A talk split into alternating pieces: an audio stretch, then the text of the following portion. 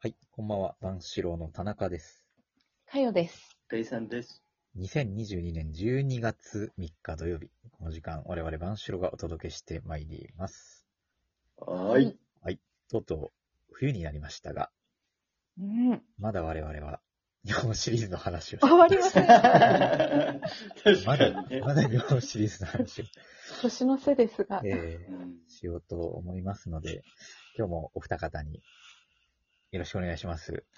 お願いします。お願いします。す。えー共に、えー20年以上の、えーオリックスファン、しげるさんと、えーはいヤクルトファンのハイボールさんはい。です。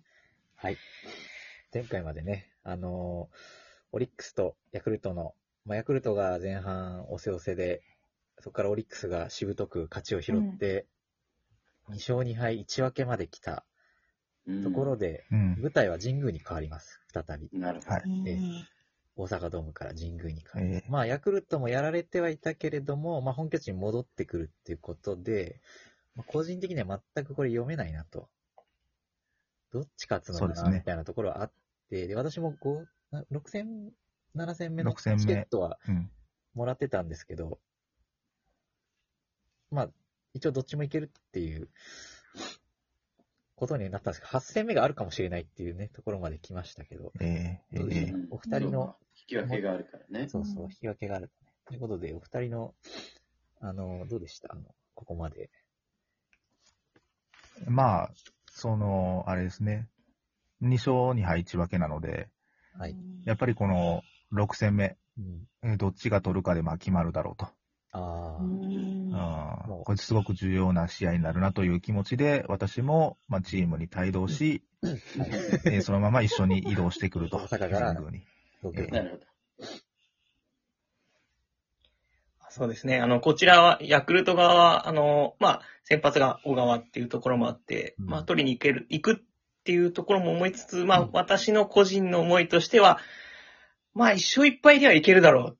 8戦目までは最低でも行ってくれるだろうというですね。ちょっとやっぱここで、こう、ファンにもこう、後ろ、ちょっと消極性が出てきてますね、こう、だんだん。確かに。ちょっと押されてる感じの気持ちにはなってましたね。 3勝3敗は全然あり得るなっていう感じでしたもうんうん。でしたね。ん。うん。さあ、そんな第6戦目でしたが、えええまあ、これこそマクガフ、抑えのマクガー、フが。学劇まあ場。うんまず、だからご、6戦目先発がね、あのー、うんオリックス山本由伸エースがはい。投げれないと。はい。そうですね。 1戦目の脇腹の怪我で。そう、あの、日本のエースのうん山本由伸ね。そう。どうやって勝つねんとうんいう話で、2戦目に投げた山崎幸也っていう、こう、可愛い顔をしたピッチャーがね、はい。そうですねこう、中5日でこ なるほう、ど。先発のマウンドに来ると。うん。中5日って短いのそれは。中6で回すのが現代野球ですね。あーなええるほど。そう。 1日詰めて。詰めてね。うんそう。で、あ怪我しちゃったのはあれだよね。もう球界を代表する。そう、大エース。ねそうう。ん大エースですよ、本当にもう。大リーグね、もう今いけるぐらいのうん。ピッチャーですからね。そう。 うんでここでね、サチアが頑張るんですよ。うん。うんえなんか僕、オリックスファンのことを見てたんですけど、す ごく、まあ、オリックスね、しげるさんがあの、自虐でコツンコツン打線ってあの、言ってましたけど、え、どういうことーあのー、ホームランが出ないチームなので、もあうとにかく単打単打で繋いで、点が入らないっていう、そういう。入ってーあない。ー、入ってないそう繋いで入らな入い。ってる入かららないんですよ。入らないんですよ、これが。ね、ななるほどんか、押し出しとかエラーとかで点が入るんでね。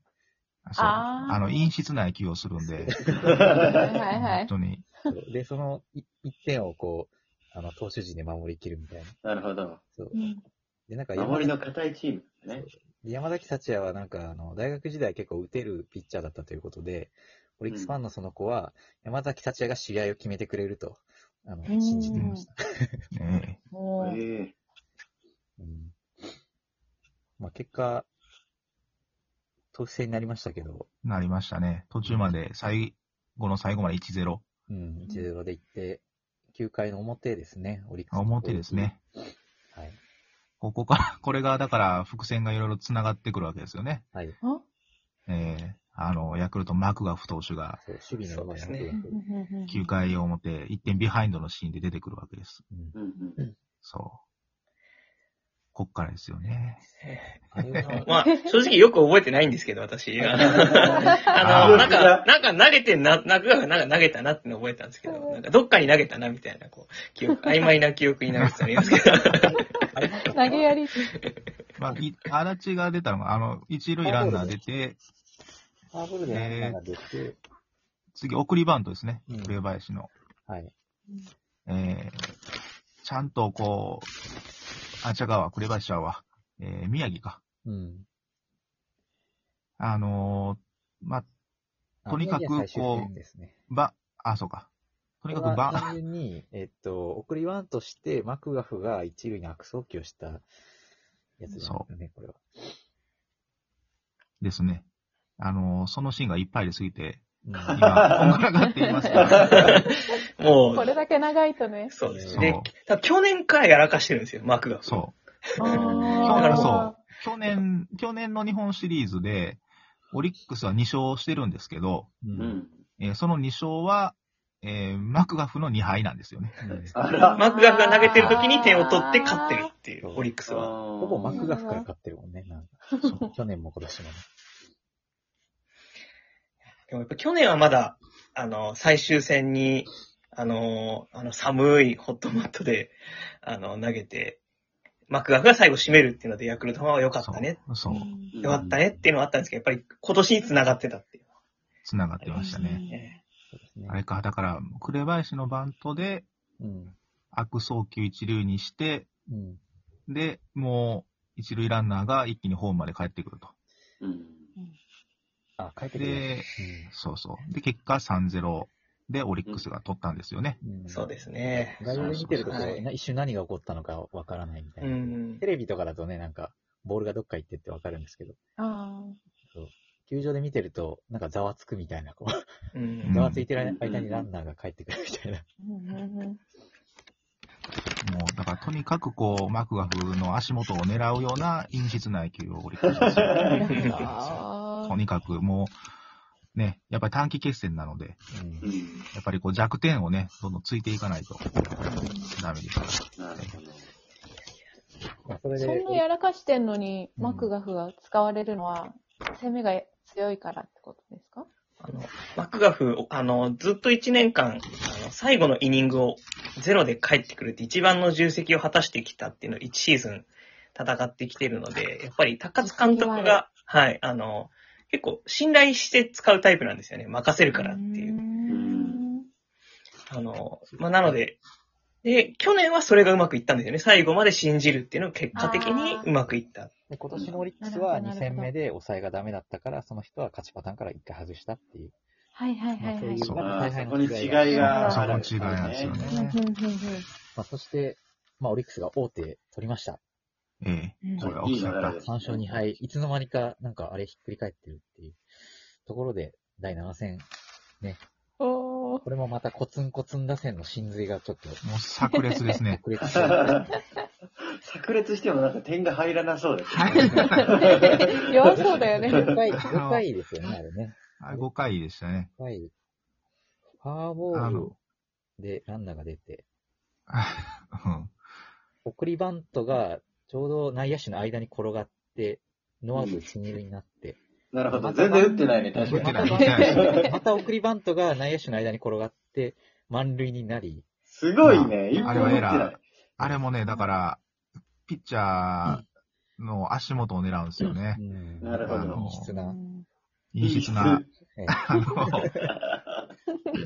ちょっとね、やっぱりヤクルトサイドのそのうん内野守備の、まあ乱れというか、うんう。ん。っていうところをこうつくような采配でしたね、あれうはね。んうんその後なんかデッドボール、よばデッドボール。ル、デッドボールで1点入って、そう。で、そ の後、なんか、ポポテンヒットみたいな、あの杉本。ー杉本、まあツーアウトだったんですけど、満塁からで、まあセンターとレフトの間に落ちそうなうん。フライ、はい。まあライナー的なうん。のを、まあ、センター塩見が補給体制に入ったかと思うと、こう、やっぱりオリックスファンのこの怨念が乗り移って、はい。やっぱりあの、後ろに反らすっていう、ああ。えだからエラーですよねう。ん。えだから、デッドボールの押し出しとエラーで気づいたらなんか4 4点入ってるんですよね。あららららすごらい。で、なんか5-0になってて。そう。陰湿な野球を繰りら。品返すわけです質よね。が。すごいね。そうですね。で、ヤクルトはホームラン打って4点しか取れなかったんで、そう。最後8対2ね。え結局ホームランのそ勝ちパターンが出てくるんだけど、8回、う。ううんん。ヤクルトがなんか急に打ちまくって、やっぱ譲れないですからね、うこんこまで。ううんあれかっこよかったですね。ね、でもコツンコツンで5点でヤクルトはホームランで4点という、こあとう、一野回球の妙ですね。えそうなるほど。あれはでもね、ヤクルトに流れいったかと一緒思いました。う。うんん。なんだけ、僕はだから、田中さんの横で頭を抱えてましたね、ホームあの写真か。ああ、そあのれその写真時だか。うんつながった。はそう、いはい。まあ、そしてね、うん。 9回は、あの、抑えのワゲスパックが、 ええ面白い名前のワゲスパック が、ね。あゲスか。ワゲスパックっていう、アメリカ人が最後締めて、で、シゲルはまた頭を抱えるっていう。頭を抱え、うーん。もう立ち上がれなくなり、